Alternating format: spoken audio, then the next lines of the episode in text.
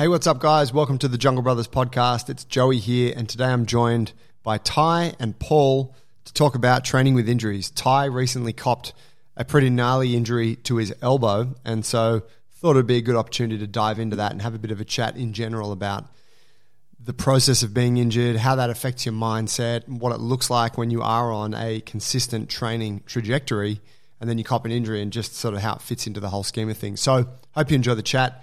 Also, on a technical issue, I need to apologize. We've had some issues getting our show published on iTunes and Google Podcasts of late.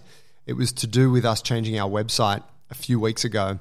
Um, the shows have been coming up on Spotify, but they haven't been coming up on the other platforms.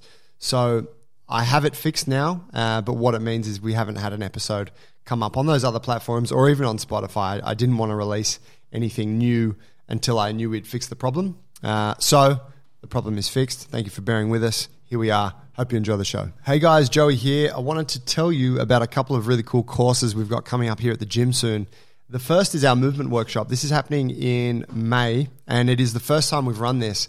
This is two days where you'll learn the foundational approach we use to building robust, durable humans. So we cover all of the exercises and training techniques we use in the gym from movement, body weight strength, barbell, kettlebell work, and mobility training.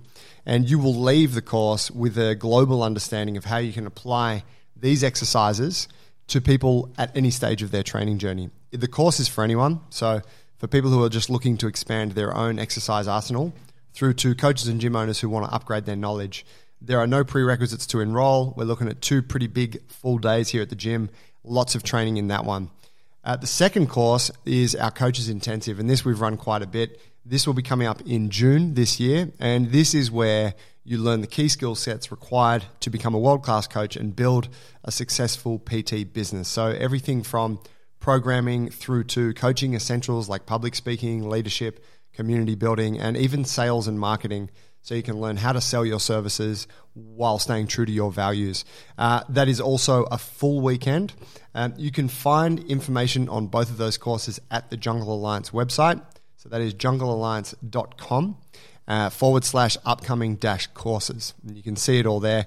If you are interested and you want to enroll, you do get a discount for being a listener of the podcast. You can use the code JB Podcast and you'll get 20% off your enrollment. So, uh, movement workshops coming up in May and the coaches intensive coming up in June. I hope to see you there. I will be facilitating both of those workshops myself. All right, let's get into the episode.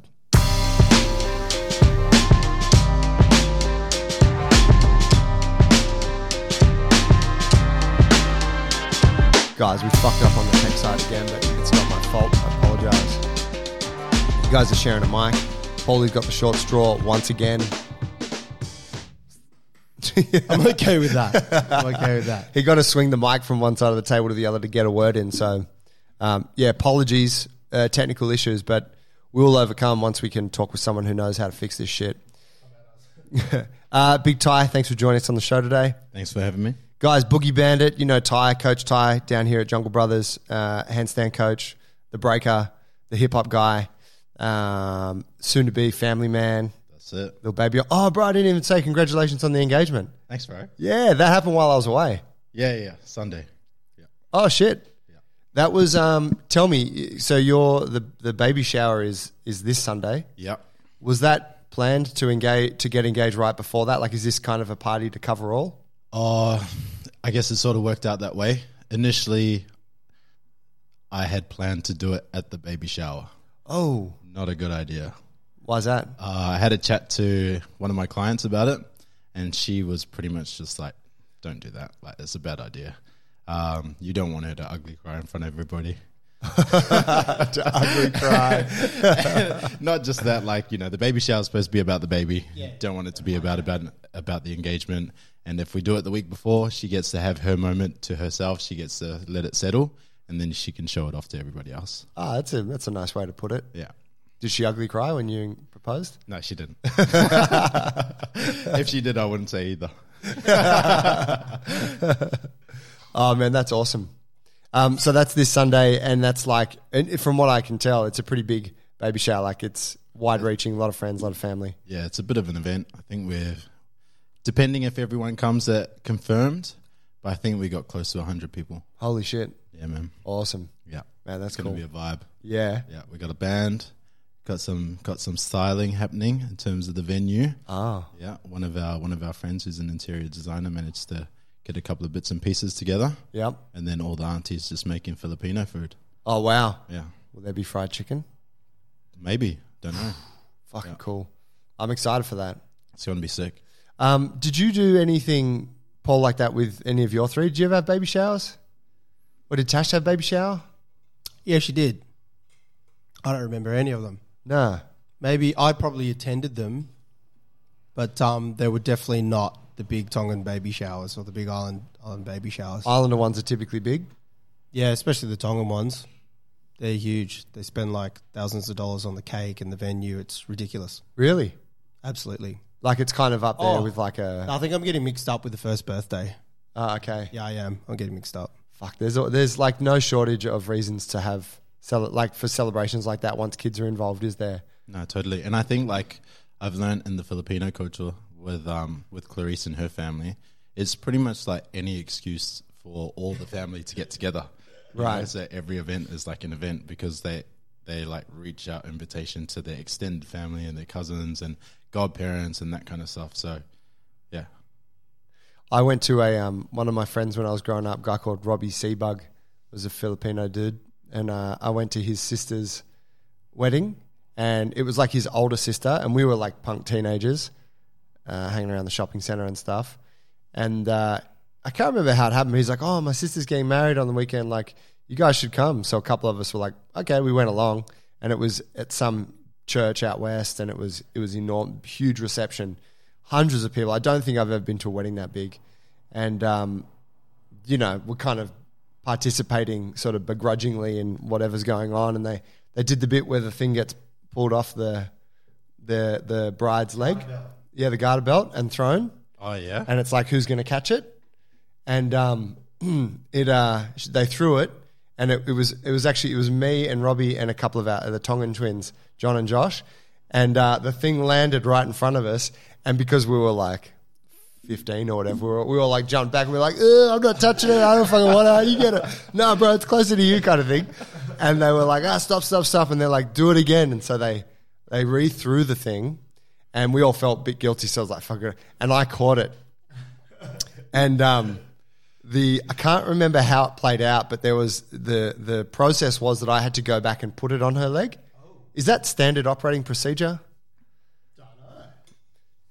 So I, so I, I don't. What, what culture is this? She's Filipino. Okay. Yeah. I don't know. So uh, she she's sitting there and like everyone's like around and now it's just me and her and I've got to go and put this thing back like over her shoe and onto her leg. But because I wasn't one of the family or I wasn't a philo, they like they modified the, the thing to be like, oh, you can just put it on her ankle. Like they didn't want it was yeah. So I could and there was this awkward kind of few minute delay while they while the uncles are like deliberate. No, we can't have this fucking gringo put it on her leg, man. That's fucked up. And so like they're like, oh, just put on her ankle, please. And then I put it on. It was like, and I was like, oh, this sucks. But I remember feeling like I had no idea what the what it was all about. Doesn't sound very Catholic. No, yeah, I was like, this is a bit risque. My mate's older sister. Damn. Yeah. I don't know about that. But let's see how we go this Sunday anyway. Oh wait, it's It's a baby shower. It's not shit. a- It's not a wedding. Yeah. oh man, that's cool. yeah. Um, I just got back from T's gym, and I thought I should give you guys a little update. Uh, yeah, it's uh, the gym's fucking awesome. So they for for for those listening, uh, the gym just had its second flood. So they had the big flood, which is up north, is the north part, northern part of New South Wales. So Northern Rivers is the area just below Queensland border. They had a huge flood, like fucking earth shattering flood, like a month ago and that was where the most amount of damage was done to the gym. And it was, you know, you can see there's like a, a meter high tide mark around the place. So everything in the gym was essentially submerged. Shit was floating. And then once that receded, that left a layer of mud on everything, which, you know, we all saw like on their Instagram stuff. Jungle Ballina, if you want to have a look at the, the, the pictures of the mud, really gross because that was a bunch of like sewage and chemicals and like agricultural chemicals and fucking it had all come from Lismore. So a whole town became submerged and then that flooded into their town. So it was like just so much start like gunk in it. But I went up there after they had a second flood, which was like, what was that, like two or three weeks later? And that flood was not as big, um, but still engulfed the gym. The gym still filled up with water. But luckily for them, it was clean water this time. So it didn't bring all of that gunk with it. And so by the time I got there, the place was damp and we, you know, they were drying stuff out, but it didn't stink or anything. It was, yeah, it was actually very, it was quite fortunate. Um, cause I was like, oh, like the gym feels kind of, I, I, I, didn't- I didn't know, I, I don't know, I was expecting the whole town to stink or something and it didn't. Um, they had told me that it had it had stunk previously, but yeah. So they were doing that. I went up to lend a hand for a few days. Got to hang out, spend some time in the gym. Got to coach a few classes, which was novel because you know, I don't do that much anymore. Um, and got to see, still got it. I think, yeah. You know, it's in there. The guys were like, "Man, don't leave us, man." Oh, really? Fuck, that was the best coaching experience I ever had. I was like, guys, guys, please, I got bigger things to do. Um, but, um, but the but it was cool. I got to go to T's house. I got to see where they live. It's fucking remote. It's so sick, hey? It's Matt. Did you go? Yeah, yeah. Oh, when did you go? Uh, we went um, maybe October, October or September last year. Oh, wow. Was it? I don't know. It's pretty awesome, hey. Yeah, so sick. Yeah. so sick. Yeah, it's a vibe. But it's it's like a like you took on a lot. Yeah. It's like middle of a like right up the back of a valley. What's their place like? Because from what I saw on the outside, like everything around them was affected, but not in terms of just their place in their house. Their house is actually fine. Yeah, they they they were relatively unscathed. The only flood damage on their property is um, you know that huge grass area out the front. Yeah. A whole bunch of that, like the river came up to to cover a whole bunch of that, Okay. and it dumped a bunch of rocks and debris Wow. through that area. So the grass is kind of back, Yeah. but there's all these boulders and pebbles and stuff through it, which we spent a bit of time on one of the days trying to clear, so they so we could mow it again. Yep.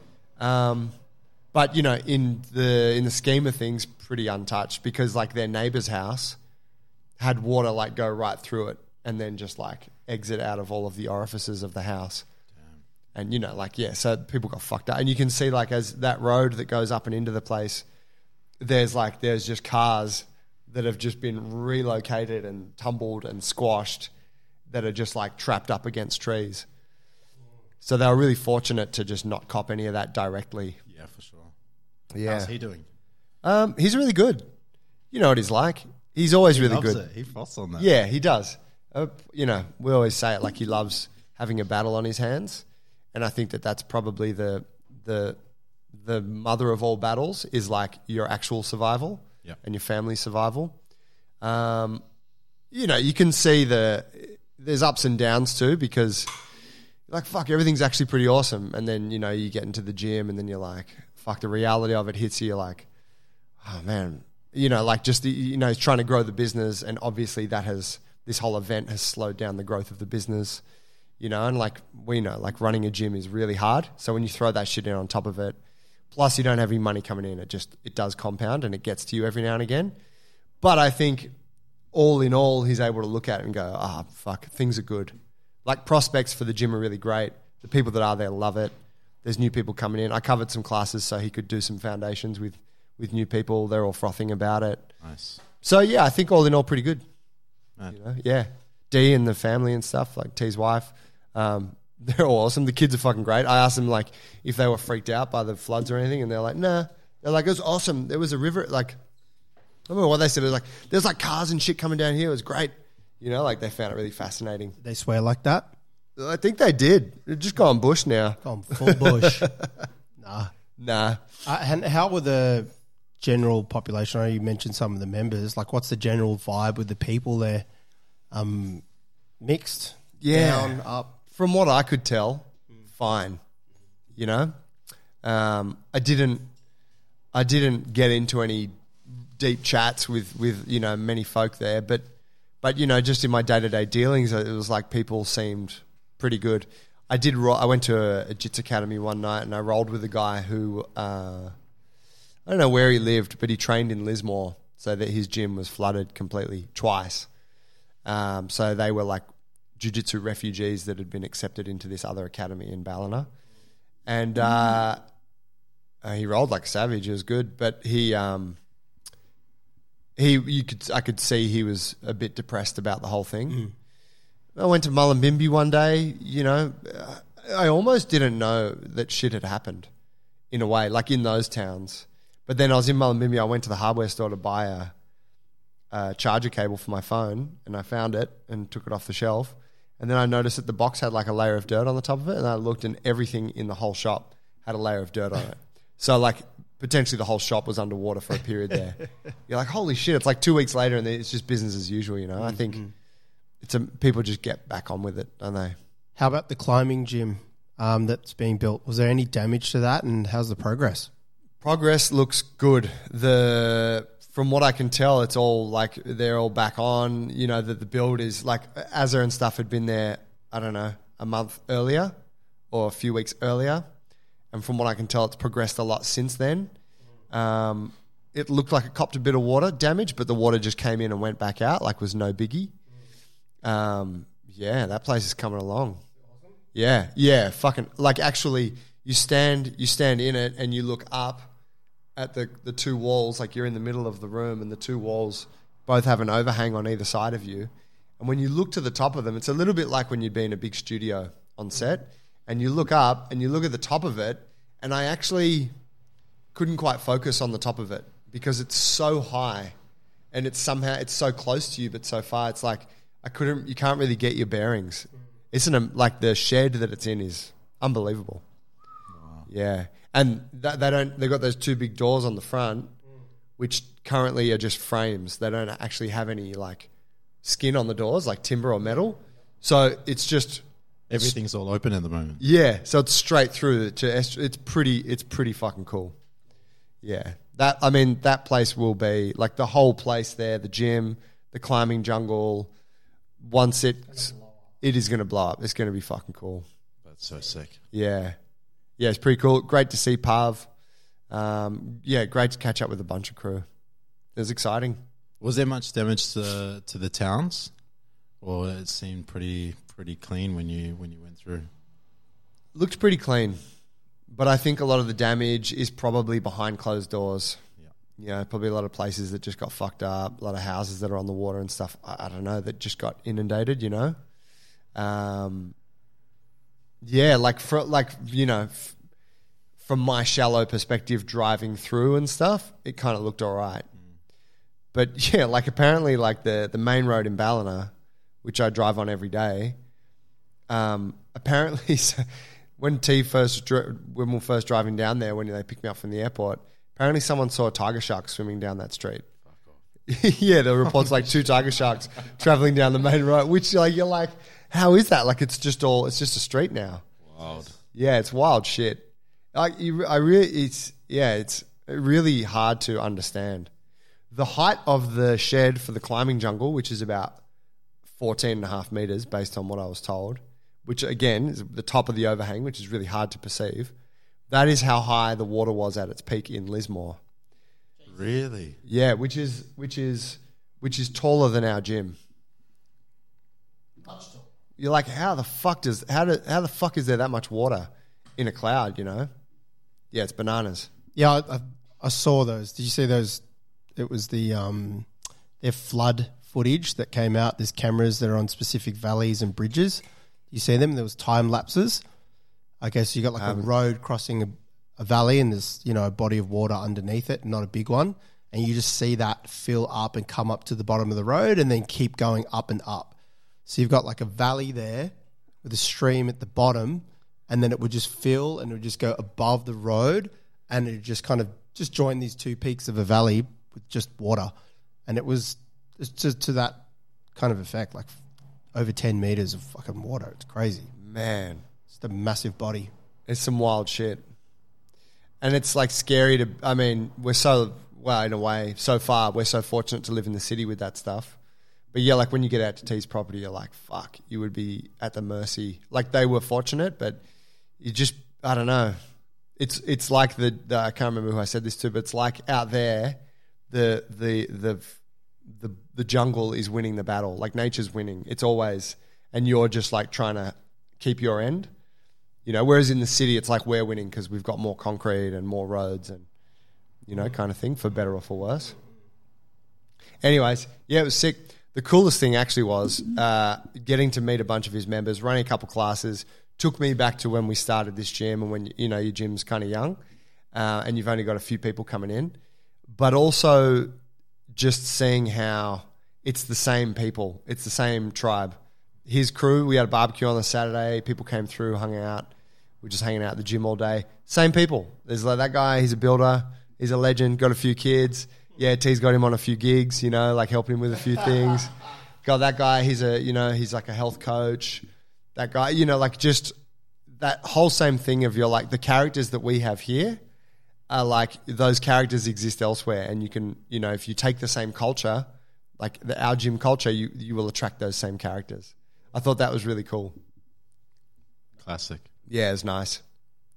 Um, let's segue into this injury piece. I want to, uh, Ty, you hurt yourself recently, mm-hmm. and I thought it would be a good chance for us to have a chat about injuries and just the reality of them and what it's like training with them, like from both a physical but also a mental perspective. Yeah. Um, tell us what happened to you. Uh, so it was just a normal training session. I was I was breaking, so I was dancing. I probably trained for about two two hours already. I would say it was quite intense. Um, that week, I think I was a little bit tired. Um, yeah, I did all the hard stuff at the start, and then I went to another room, to the studio, and I was just practicing something new. And it wasn't even anything super intense. Like, I would consider it close to basic um, in terms of level of difficulty. However, I just landed wrong in like a tabletop position and I hyperextended my elbow which eventually, well, that tore a ligament. I think the physio called it the collateral ligament on the ulna.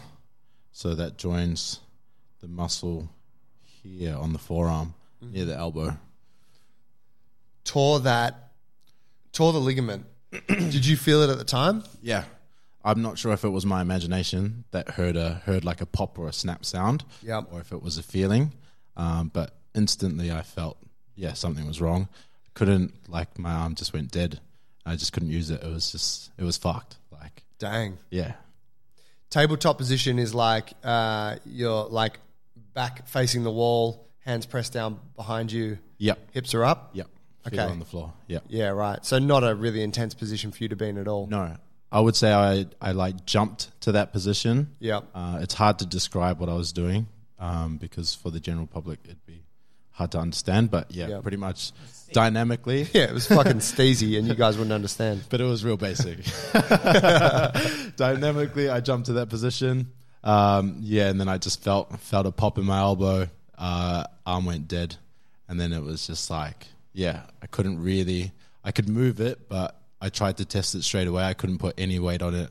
I couldn't fully extend it. I couldn't fully flex it, so I couldn't even touch my shoulder with my hand. Wow. Um, yeah, and then that was it, pretty much.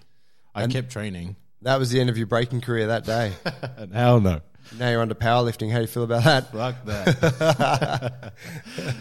um, no, but it was fine. Like, um, yeah, like I just tested what I could do. I was with one of um, one of my crewmates, Chico. He was pretty like optimistic about it. Um, Chico. he's a G. He's a G. Um, but yeah, like just kept training, and I just tried to do things that I would normally do without using that arm.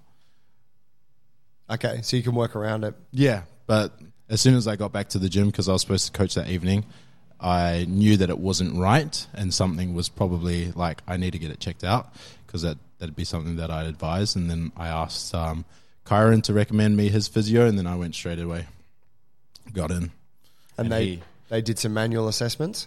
Yeah, diagnosed it as a grade two tear. So in terms of grades, you've got grade one, which is like a, a minor tear, and then grade two is supposed to be hanging on, and then grade three is a full rupture. Okay. So you diagnose it as, as a grade two, but for me, because I have no education, I was like grade two. I was like, yeah, sweet, it's fine.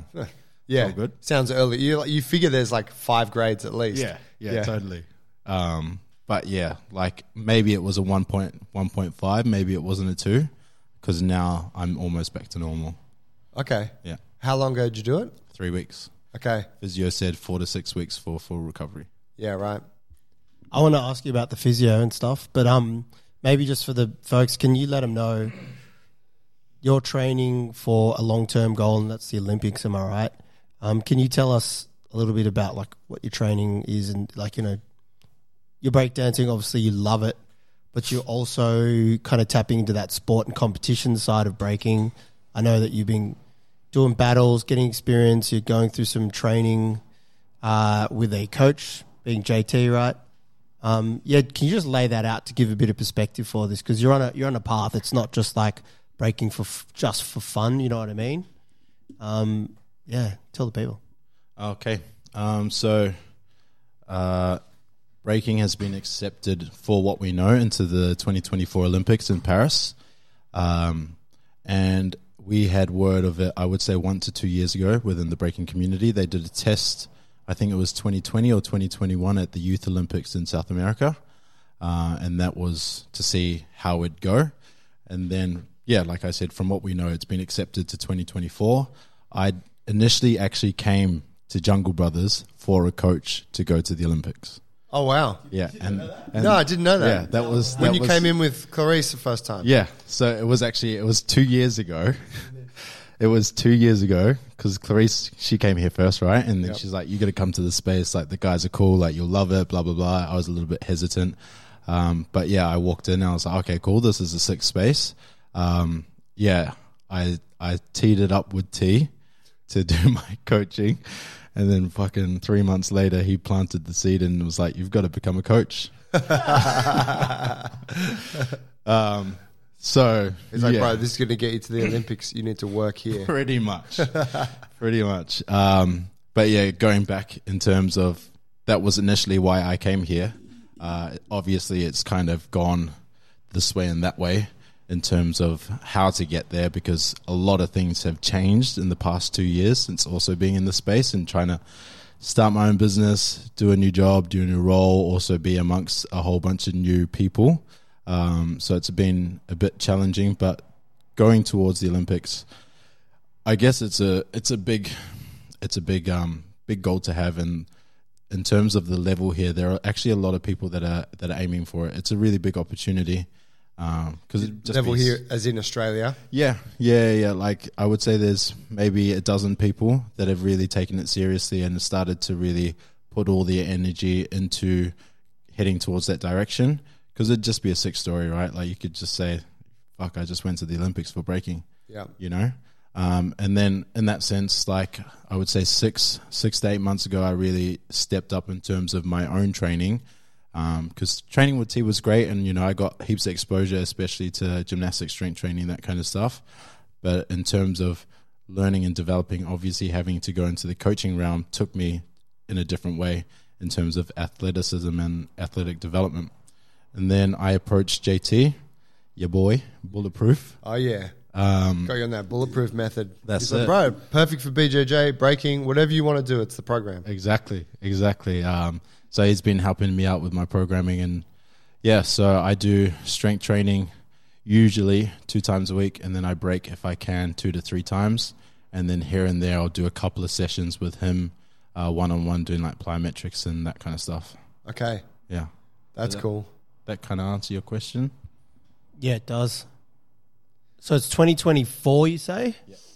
Is there um I know it's a fair way out, but can you pull the curtain back to for us like for some of the discussions or the the long-term plan with JT like has he spoken oh this year we're going to do this next 6 months and then obviously you're going to taper it in towards you know competitions along the way and then taper it into the Olympics? Is there that sort of planning? Do you can you speak on that at all? Um, I guess like I I don't necessarily have much uh, transparency in terms of like long term work in that kind of sense. Um, him, yeah, pretty much. I just I just follow the program. He's the guy. I tell him what's going on, and then I just do what he says. Uh, in terms of how the qualification process works, from my understanding, this is the last year to qualify because next year is going to be development for the for the dancers or for the athletes. So there's been a battle every month, and I actually have a battle tomorrow. Oh, Yeah, and these sorry, these are qualification events. yeah. So the process is um, it's based on point accumulation. You earn points by how well you do in a competition, and then the other way to earn points is by your attendance at athletic development sessions. However, since COVID has happened, there haven't been any of those sessions as of late. But because this is also the last year, there's been an event pretty much every month. Holy shit! Yeah, so it's on. It's an intense year Yeah. for that. Yeah, How many people get selected? one. Oof, Uh, one male, one female. from Australia. From, from what I know, uh, that's that's like Oceania. So I think that's Australia, New Zealand, and maybe the Pacific. We're not part of Asia. Um, there's still a little bit of grey because not everything is 100% confirmed, but it's not a team thing. It's a one-on-one thing. So Wow. maybe they'll select four. You know, they might have one backup of each. But from my understanding, like it's very like cutthroat. Damn, that's savage. Yeah, they might select four to go into the next phase next year, and then only one person at the end of that type of deal. Fuck, that's mad. That's man, that's yeah, that's awesome. That's a fucking lofty goal to be chasing. Oh yeah, Do you feel? Um, how do you feel about it? Do you feel a sense of like pressure in in being in that kind of level of competition, or are you just kind of relishing the opportunity and? Oh, I think it comes in waves. Like you know, definitely for for me, there's a lot going on. You know, baby's due in two months. Proposed just the last weekend. It's mainly the baby. Trying to try, trying to run my own business. Yeah. Trying to make money, and then trying to be an athlete as well. Yeah. Um, yeah. There's a lot of pressure. There's a lot of pressure. Uh, the past two competitions, I think I put too much pressure on myself and I didn't do as well as what I would usually do just because of mental pressure. Um, so, to be honest, getting injured three weeks ago was a big relief. Because it just took you, it put it like put, paused things. Oh, not necessarily paused. It was just like, sweet. Now I've got like, like, like Paul said the other week. Like now, now I've got an excuse. Like it doesn't matter anymore. Like, which is cool. Like I don't have to care all the time, and that's something that I'm starting to realize. Like, in terms of, like, competing and breaking, and maybe this is relative for other competitions. You do want to try hard However, you shouldn't care of the result. You know, so you shouldn't necessarily put the pressure on yourself extra mentally um, of what you're going to do. You know, it shouldn't dictate how you dance or how you perform as an athlete. It's more about like, I've done all that I can, and now I just do the thing, and I just surrender to the thing, and whatever happens, happens. And usually, like I've noticed, when I'm a lot more careless, I'm a lot more authentic to how I break, and I dance a lot better. Yeah. Because the last battle that I won was in December.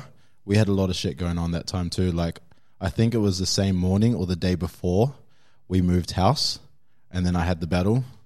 Um, so I was already like tired and organizing like the whole move, and Clarice was like not necessarily capable of doing any of the lifting and that kind of stuff. It was just like me and my brother, so we had to organize it all. And then yeah, did the battle. I won, and it was like sweet, time to go home. you know. Yeah. And I I remember like specifically that was the first event that I had I had been to just after like lockdown. Um and it was just nice. It was nice to be like in the culture surrounded by heaps of people from the community that you don't see like very often and the tunes were good. It was good vibes and it was just like so much more gratitude for being in that space for not having that for so long. Tell me about the what you mentioned there with the the idea of showing up to competition and you've done what you can and now it's like let just let the skills kind of speak for themselves and that sort of approach. Is that that talks to me. That's always been my sort of view of competition with jiu-jitsu and and I never really liked competition. I always mm. just did it. You know, I didn't like the pressure, which is kind of a little bit what I pick up from what you're saying. Like you don't necessarily it's hard to put your best performance forward when you are feeling that pressure But I do know this of Coach JT that he sees competition very much as you go there to win. Yeah. Like when we talk about it a lot, we obviously have the, the Bulletproof podcast, and you know he's like, "Nah, fuck that. Like I'm going to fucking you know take heads," and I'm like, "I'm showing up to have a good time. Like, you know, they're not my enemies. I'm I'm I'm rolling down with these guys before we roll, you know." And he's like, "Nah, nah, that's not how I see it at all," kind of mm. thing. And it's just a different approach. How does that work for you being in a coaching scenario with him? Do you guys butt heads on that, or is there a middle ground that you're both able to work with? Oh, I definitely think there was a there's a middle ground because when I first started en- engaging with him, um, I would say my mental strength wasn't as good. There was a lot more doubts and there's a lot more like, oh, I'm not sure if I'm capable or can I really do it, and you know, like that kind of stuff. Like feels like super out of reach.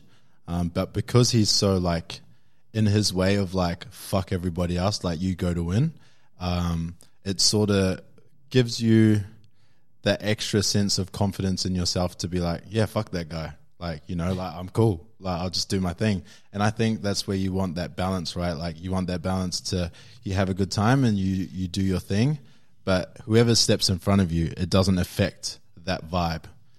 And I think that's sort of my opinion of um yeah, you go to win, but like it's never about the person in front of you, right? Like it's always about your own performance, so it doesn't matter and that's why it's like, yeah, like I'll, I don't like to say I'll do my best, but you know, like, yeah, you are there to win. Like, it is serious, but at the same time, like, you are there to sort of also enjoy yourself because that's why you do it. You do it because you like it.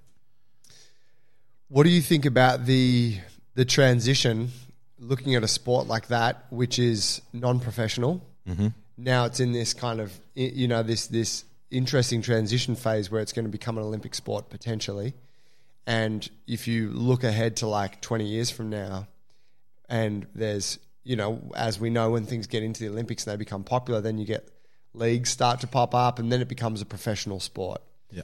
So it goes from being this thing that hip hop enthusiasts and, you know, especially like breaking enthusiasts, where it's a very cultural thing. It's like we, we hang out, we put some music on, we, we dance, that's how we express ourselves, to now there's competitions, there's prize money, there's um, uh, status and grandeur that comes along with winning. It obviously starts to then change. It can change the culture, not necessarily at that grassroots level, Yeah. but you know, you get these people who are like, like all of a sudden when you got big competitions, you got people who are like, I'm doing this, I'm going in to win. Like that's fucking it. I'm Yeah. highly competitive, and I just want to. It's I don't give. You know, maybe they they're not as interested in the culture, uh, but they're more interested in in winning. You know, through that. How do you see that? Like, you know, being at this early stage of it. Well, um, funny enough, like we're already in that stage. So I guess people don't, because there's not a light on it, and if you're not in the community, you don't really know. Um, Australia's a little bit behind in terms of that scene, but definitely overseas, especially in Europe, um, there are a lot of people that do it full time as a profession, uh, especially as competing. Like the the prize money overseas is enough for a lot of people to do this as their pro thing, and there's already pro athletes that are sponsored by Red Bull, uh, and there's been a few that have started to get sponsored by Nike and Adidas. Oh wow. Yeah, and this has been a big discussion in the culture because obviously, like in terms of competition and athletic um, development, and even being a professional in that scene, some people believe, like a lot of the OGs believe, like it takes away from the culture. However, like if you compare it to skating, you know, skating and breaking are pretty much the same.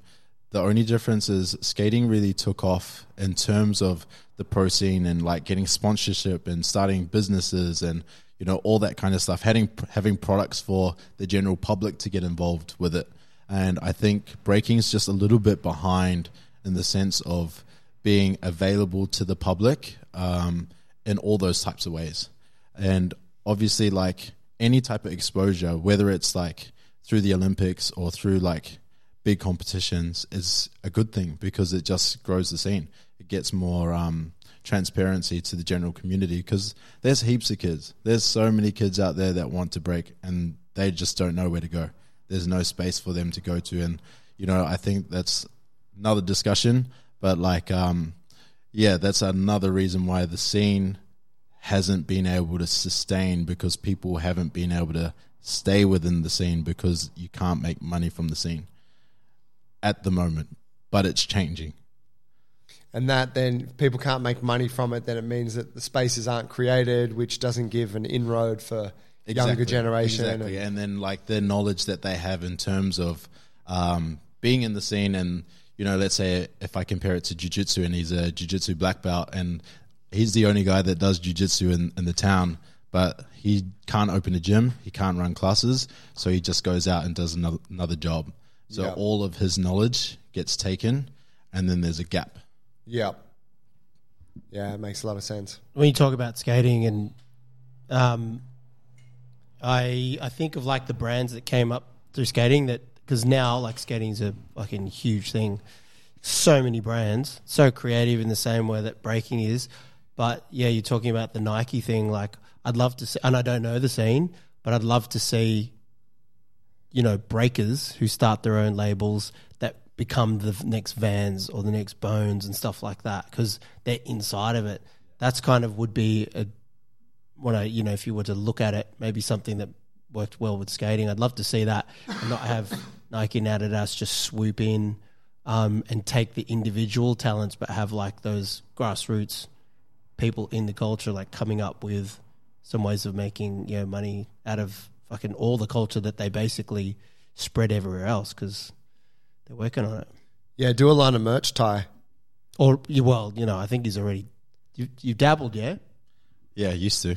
Oh. Oh, yeah. Yeah, yeah. yeah. Got a name? What? Sil, S I L. Sil. Yeah. It's on the shelf. Currently missing in action. Yeah. A little bit MIA. Bruh. It was too much, too much pressure. Bruh, fucking take it on, man. Yeah, yeah, totally. The people need it. They do. I wanted to start a merch brand for jiu-jitsu. Oh, Catchwares. Never did it, but there you go. There's the name. People out there. Catchwares. mad. Fucking do it, bruh. Yeah. I know, I know, no, we know how hard it is to fucking do that shit. more money, more time. Yeah, that's right. Yeah. It is a full time gig doing that stuff. Yeah, totally. But there's like there's a couple of brands. Like there's a nice brand from Sydney called Four Walls. Shout out. They um they're from they're from the culture. His name's Pat and there's Stacy and there's also uh, Rats.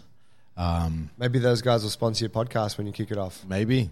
Guys, big opportunity. Early days. This guy's going to be a fucking Olympian. Yeah. Now's your chance to jump on board the hype train. Yeah, new podcast coming. Stay tuned. Got a name for that? Uh in the works. I won't I won't release it. Killer. Yeah. I like That's it. happening. Yeah, very cool. Um, all right, so let's cut back to this injury piece then. Yeah. So you were saying you feel like it's it's removed a bit of pressure momentarily. Yeah, totally. Is that with the view that okay, once I've rehabbed this thing, I'm going to get back in the fire, and so I've just got this little window where I can like simmer down a bit, mm. or has it just changed your perspective of how the next couple of years plays out? Um, maybe not the next couple of years, but more of a difference of perspective. Um, yeah, I just felt like a weight came off my shoulders. Yeah. Yeah, yeah, yeah, big lesson. And it was like, fuck yeah, I'm going to milk the shit out of this. That was the first thing you said to me when you came back from the physio that day. It was like, "Fuck yeah!" And I was like, "What?" And then we spoke about it later. And you know what I brought up uh, was Jon Jones, how he used to go out, and this is the lightweight champion, goat MMA fighter, Light heavy. light heavy, sorry, um, who find out come to find out ten years later after his long reign, he used to go out the weekend before and go hard and do drugs and get wasted. And he explained a little bit like it took the pressure off him because he felt like if he lost the fight, it would be like, ah, fuck, I, I got blasted last weekend. Yeah, but it's you know, there's something in that psychology. Absolutely. I remember um, a powerlifting coach that I did a workshop with, Alan Romero, spent some time competing in Russia. And he was really blown away. He trained with this Russian powerlifting team for a period of time, took their training really seriously. They were all tapering towards this competition. And the competition was coming up on the weekend. And then they invited him out on the Friday night and they all went out and got drunk on vodka and then showed up to the comp the next day and he was like he was super perplexed he's like what the fuck is this like you guys have been training so hard and they're like no the hard work is done now we just relax a little bit, enjoy, and then we show up to the competition tomorrow. And Totally, and that's sort of what I guess I, what I was trying to say before. And JT's probably gonna beat my ass for saying it, but you know, like that sense of not caring, you know, like and just be like, yeah, I did everything that I could, and now it's just like I go there and I just trust myself and I and I have fun. I mean, uh, look, I've been JT's mentor for many years now, and I tell him, you know, I'm like, you need to stop trying so hard. you know, maybe if you tried a little bit less, you would go further. Know, but he, this lesson is still not one he's been able to embody, and so the journey continues. But yeah, in terms of um, in terms It's a lie, guys. I'm not his mentor. Please go on. in terms of back to the injury, it was like, no, like this is cool. Like now I actually get to learn something because one of the things that I have a problem with in terms of coaching is because of my background with breaking, I can learn things quite quickly compared to the normal person that has to work really hard to get stuff. So not to brag, like just to say like generally like um yeah You got just- that upgraded operating system yeah. already. Yeah, Yeah. yeah, So like when it comes to learning things, like I can just be like, oh yeah, sweet. Like I'll have a look, and then usually I can figure it out.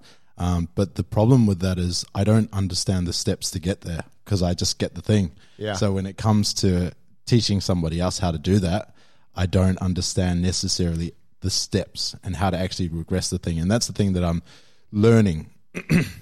And so having this injury, it enabled me to take a step back and then understand, okay, like why do we need to do fucking bicep curls and tricep extensions? Like, you know, just the basic stuff.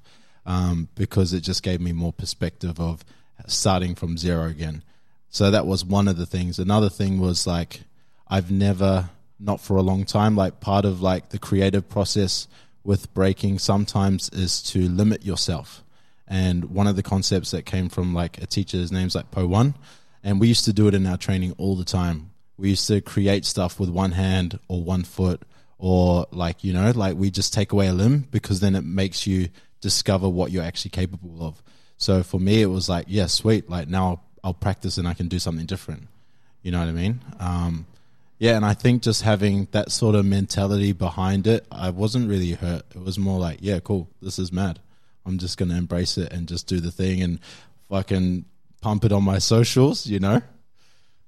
Yeah, because pretty much you you went straight to that mentality, and like you know, with the breaking thing, I see that the the parameters there make you become more creative, um, and then bang, you were just the next day or whatever it was, you were flowing with without one arm, and you could kind of see it, but you were masking it well, and it led to some funky shit, which is really mad. I thought that was so cool. And um, I like it as well for, for the listeners for the general podcast because that pretty much speaks to movement and training in general with an injury, breaker or not. Um, and if you have that kind of mentality, then you injure your leg, then you're going to go do something else. But it doesn't really stop. You just got to get, you got to work around it. And it's, it's a fun way to do it. It's a really great thing to do. And to have other things to work on is a very healthy way and keeps you moving all the time. It's good. Yeah, injury is absolutely an opportunity if you can see it as such. I think for people who are limited with their training perspective, like say if you go to, um, you know, if you if you go to like just a standard kind of um, F forty five type thing, where you just do these kind of strength conditioning sessions, and then you get a, you know, you injure your hip, and it's like, oh well, I can't fucking do that, Clark. But if you can look at like just a step, like a like go a layer deeper, and it's like, oh well, actually, maybe lower body's out for a little while, but I can really focus on upper body. exactly. Maybe I could finally start to explore the handstand I've always wanted to do, without being sucked into all of these other things that maybe you know maybe you like to do and are part of your regular training, but aren't necessarily pushing the needle that much for you. Yeah, and like I guess I got reminded of this. Like you know, it all comes to to mindset. I'm not so sure if you've read that book. Um, Carolyn Dweck. Yeah, yeah, yeah. She's the one, and it talks about um, growth mindset, and then what's the other one? Like a victim mindset, Fixed. fixed mindset. Yeah. Um, yeah, it's pretty much exactly the same. Like you know, if you put too much focus on what you can't do, like for me, it was just an arm, but I've got two legs, another arm. You know what I mean? Like it's only a quarter of the limbs. There's still everything else, so Yeah. there's nothing wrong. you know? Yeah. And I think if you have that sort of perspective, especially just for the general public, like it's real easy to like fall into a negative headspace and focus on the things that are like, fuck, can't do this, can't do that, can't do this. But you've got, yeah, like I said, I still got two legs one another and another arm. It's fine. Yeah. Yeah. Yeah, it's a it's a really good point. I think um, I think where where general public get really caught up with that is when they they're not able to see the different potential expressions of the movement piece. So they're like, well, I, I want to do I do jujitsu and that's all I want to do. And if I've hurt my arm, I can't do jujitsu and that's it. You're like, yeah, okay, fair enough. Like maybe rolling at jujitsu is really exciting for you and you really like it, but maybe it'd be beneficial for your jiu-jitsu or for your physical de- development to go and do some weightlifting for uh, six weeks you know? And so okay take your time off jits go do some weightlifting then come back jits more muscle stronger like but if people can only uh, pigeonhole themselves into that one aspect of physicality or that one like culture like say with you if you were like no i'm, I'm a hip-hop guy like i break I don't fuck around in the gym, barbells and gymnastic strength, I, I break. Then you, potentially, I mean, well, you're obviously very creative and you could adapt to it even in that setting. But you could see that that would be a limited mindset for you too, wouldn't it? Yeah, totally. For your development. yeah. I mean, I got a bad left leg and a bad one shoulder, and Right? really see out of both eyes. And Don't forget the wrists, of course. But um, you know, I've still got uh, one shoulder. That's right. And do fucking big. I I mean, the it is. A, I think that's a classic part of the coaching journey too. Is getting injured and then realizing, oh shit, I can relate to my clients so much better now. Yeah. It's, yeah. Like you know what you're, you're like fuck because it'll happen again. You'll keep getting you know there's injuries all through the way, and you're like, oh that was when that person told like I look back after my knee injury and I think back to my all of my warm ups and classes for so long were super squat heavy. Mm. Because I've always had a really comfortable resting squat, and I would just do all of this low gate shit, and there'd be people in the class like maybe who had had a surgery some years before or had a stiff knee or whatever, and I was just like, yeah, just fucking get in there, do what you can. And I look back and I'm like, I could have been so much more accommodating to those people, knowing what I know now, Yep. because I understand how uncomfortable that position can be for them, mm. For us. I actually, that's exactly what's happened to me from last weekend. I got an injury on the weekend, sorted it out, made me go down a bit of a rabbit hole, and I already felt like helped two people this week. What what was the injury I, and what I would, did a Spartan race, uh, 10Ks, 25 obstacles with some members here at the gym. Did exactly zero kilometers of running for it. perfect? hips have been a bit unstable. I've got this this calf from my, my injury, and I knew this is this is bad going in. I'm going to get an overuse injury for sure. Exactly that happened. Side of the knee started getting pain while I was running, and it just got more and more. Uh, come to find out, it's uh, ITB friction. I've never had a running injury before in my life, so um, and I lots of people kind of will, will say, "Oh, yeah, my knee's a bit." You know, and you often say, "Oh, where is it?" But because I've never had any knee injuries except for like a hyperflexion ones, and that was fine. It was pretty straightforward kind of rehab. I never really, I can't really offer so much in that space. But as soon as one of the members here was like, "I've got," and not that I diagnosed it as on the spot, but it was like all the same things, you know, and it's a weak glute. It was just amazing because I asked, "Where is the pain?" And then we tested it, and it was at the same angle range, and then he explained how he gets it. And it's when he runs more than three kilometers. When he gets above that, it's it was just amazing. And I was like, "That's fucking cool." And I gave him a couple of drills, and you know, to start with, and then you know you can go check it out from there. But yeah, uh, imagine if you never ever copped an injury. How would you ever help someone? Yeah. Uh, not to say go and get injuries, but it just means that when you do have injuries, you end up just helping people who had that same injury. Yeah, I, I think it I think it speaks to a lot like the the importance of relatability as a coach, but then also the importance of following a similar process to the one that you're peddling to your people. It's like because you know when they're like, oh, whatever, uh, this strength program, I'm finding it really challenging for this reason. You can go, yeah, I know because I also do strength training and I know what it's like, and I know that after six weeks of the same shit, it gets really boring. But you know we've got to make it to the eight week mark or whatever. But you just you can speak from that place of I've been there too, mm. versus the person who is just not you know whatever you're peddling something that's totally different to what you do for yourself. Yep. Mm. You, you there's going to be so many blind spots that you really don't know about. Mm. Um, yeah, injuries are. I, I I find that I. I sometimes get hung up on the injury thing. It's obviously something that I talk a lot, a lot about within Bulletproof, Yep. uh, because it's a huge part of jiu-jitsu, uh, you know, as it is with any contact sport. Um, but injuries are so prevalent. Then you look at the flip side. So it's like, well, if you want to do a contact sport, you're going to get injured. But you look at the flip side, which is, well, don't do anything. You're going to get injured doing that. Yep. So what I kind of settle on is that you have to get injured. Like it's going to happen no matter what. And you can either choose to take the path of the training injuries, which come about because you are involved in a process of strengthening the body and expanding its capabilities. And the hope is that those smaller injuries, sometimes they could be big, unfortunately, but generally they're going to be smaller. The hope is that they can then protect you from the larger ones so you don't have to deal with those Yep.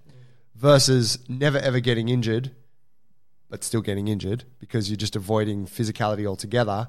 And then you do cop the big fucking injuries down the track, Yeah.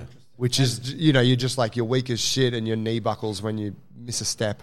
Yeah. Or, you know, you slip a disc because you're at the computer all day and you were getting out of the car wrong, whatever. Yeah. And it's just like um, the percentage of like, you know, you could get hit by a car, you know?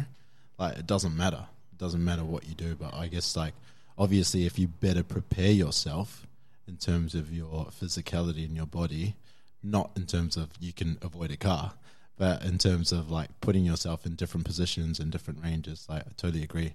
Because like What happened to Brendan? he got hit by a car. Bilal? yeah. Holy shit. Yeah. How'd he go? Unlucky.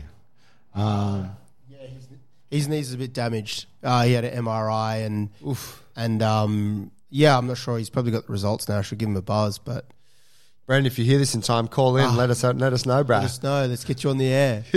yeah, it was a guy living out of his car who was a bit crazy. Who just thought that there were they he him and his friend were were hassling him and woke and disturbed him in his car. They got confused. he thought that B and, and his mate were Right. were the guys who disturbed him in his car while he was sleeping. So when B walked past, he saw them and, and started following him, and then he just like pulled in the driveway and just like, boom, hit them. Oh, like maliciously. Yeah, yeah, yeah, yeah. Where the fuck did this happen? Last weekend, Saturday night. Like around here? Oh no, it was like uh, Marrickville, Alexandria, Burrows Road. Like, yeah, Geez, that sounds like a weird scenario. yeah, I know. These are they like pressing charges and shit? The cops will because you can't go around hitting car hitting people with cars. He was like, I don't Yeah, want to no press shit, I don't want to press charges. B was like angry as fuck, but you know what's he going to do? Like, you know, he's angry. He wants to bash, the, like, hit the guy, and you're like, what the, what was that about? But he's a sixty year old dude living out of a car is just a bit loopy, you know. So anyway, cop- Wow. cops will take action, but B's just like pissed because his Got knees buggered right now. Yeah. Fuck, poor guy. Yeah, I mean that shit's always going to happen. Like, there's always potential for that random stuff. But arguably, if you are strong and in good shape, yeah. you're gonna you're gonna bounce. You know, you're gonna bounce back faster than someone who maybe isn't. Yeah, and like my injury was just a freak accident. It, there was nothing I could have done that would have stopped it. Yeah. maybe if I was a little bit more in tune with my body and I realized that I was tired, and maybe that's not what I should be doing. But at the end of the day, like I said, it was like a simple movement. It was super back basic, and it just happened. You know, there was like it was out of my control. Always at the end of a workout, last reps. Yeah, yeah, always at the end. It's like the uh, the last run when you're at the snow. It's like, I go on, let's do one last one, and that's always where you get fucked up. you never declare last one. Yeah. Um, yeah, okay, I feel that. And so, tell me more about that that uh, that sort of idea of being happy about it. That there's it's taken the pressure off, but that there's other things that you can explore in your training now. Because okay, makes sense. Like you can train with just one arm and, and your two legs, but I'm guessing that gets a little bit kind of that wears off after a little while. Because like, fuck, how much stuff can I actually do there? Yeah. how do you stay? How do you continue to maximize this opportunity? Um, I guess just using it as a period of research, you know, like there was just a lot of testing, figuring out what I can, what I can't do. Uh, like obviously, like my my trainings changed a little bit, especially with my strength training. Um, yeah, it's hard to answer. That's like a, a really like hard question to answer, but it's more like, yeah, just use it, like just taking the pressure off, like maybe I put the handbrake on a little bit, um, and maybe there's a, le- a little bit less care in terms of what I do, as long as I'm still moving and I'm still doing what I need to do and doing like my homework, doing my rehab, like that takes priority. Yeah, You know, um, but yeah, most of the time it was it was just testing. What I did find that was actually um, a bit of a, a struggle was the first week.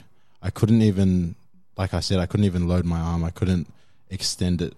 So something as simple as like a push up position or a bear crawl or a bear hold, I couldn't do. So in terms of my warm ups for when I was coaching class, I do a lot of stuff with all four limbs. So that really like tested me. Um, and I guess it's also a blessing because it was like, okay, like now instead of just demoing and just showing how to do the thing, I have to learn to be better in how do I explain it and get getting others to understand what I'm talking about without me actually doing the thing. Yeah. Did, did you find it was tricky at first? Um, the prospect of having to get someone up to demo something for you and you just talk through it? yeah, totally. Uh, yeah, talk to me about that. Um, yeah, I guess because I still feel quite green in terms of like my coaching career. Um, so in terms of yeah, like doing the thing and then getting other people to come up and do the thing for you because I'm just used to being able to do it all the time. Um, yeah, it was it was a little bit confronting, but I'm lucky that like a lot of the people, or like a lot of the classes, maybe had one or two people that could do the things that I need to do. So that was fine, and like I've got a couple of good regulars that I can really rely on, um, that pretty much know exactly what they need to do, and all I've got to do is just explain that to everybody else. Yeah, that's cool. I, I think I always I remember coming to a similar point with my coaching where and I still don't feel super confident to get someone up and talk them through a demo while they do it. Mm. There's a real there's a real art to that. you can almost bypass it by just doing it yourself. Yep. But you realize that you're you're you're not developing this other aspect of coaching to a group of people.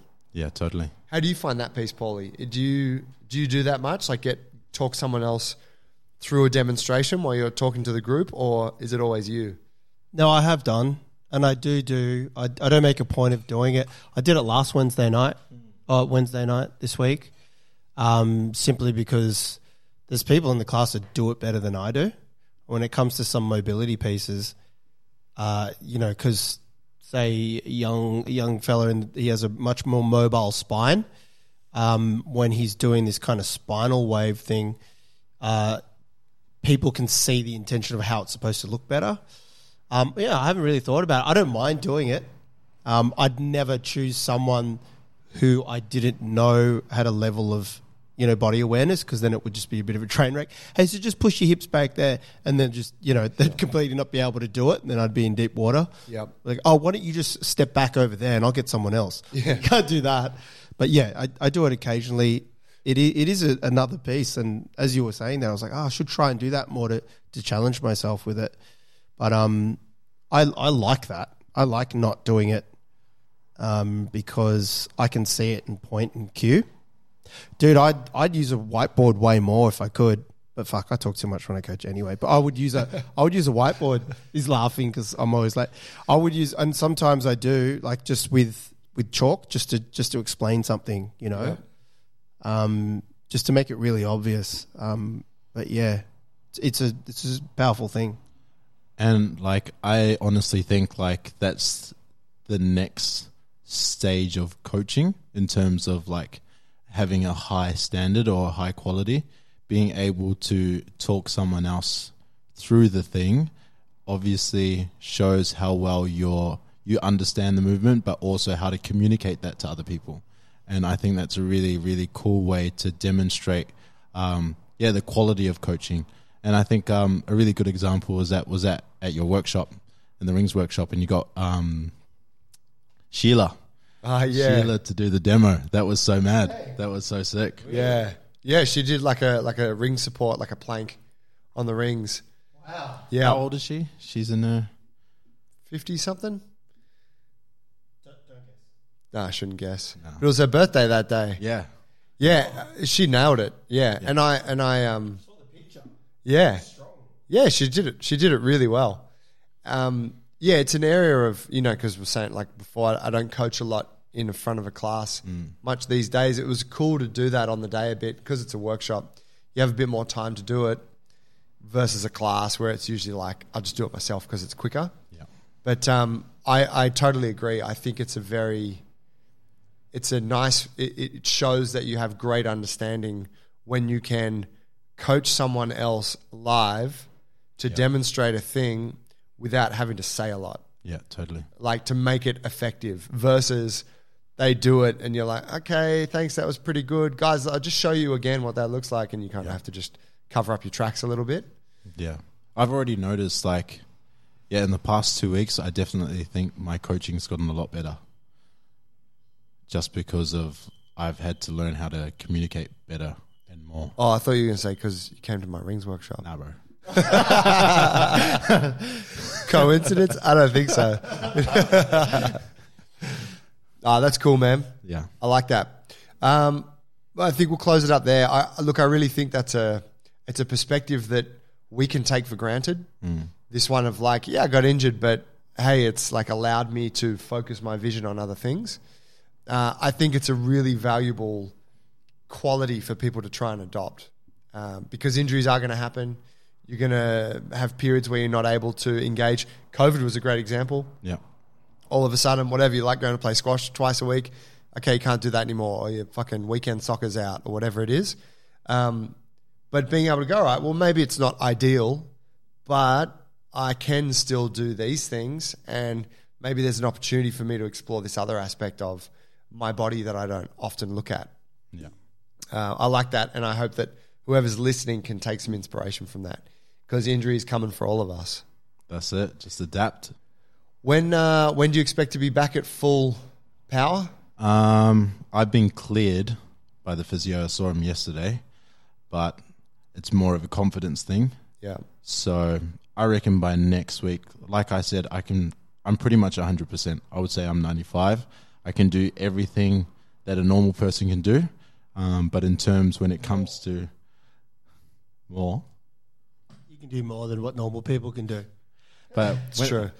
but when it comes to breaking, like it's still a little bit bit of testing here and there. But like I I practiced on Wednesday and yeah, it was fine. I did heaps of dynamic stuff and it was fine.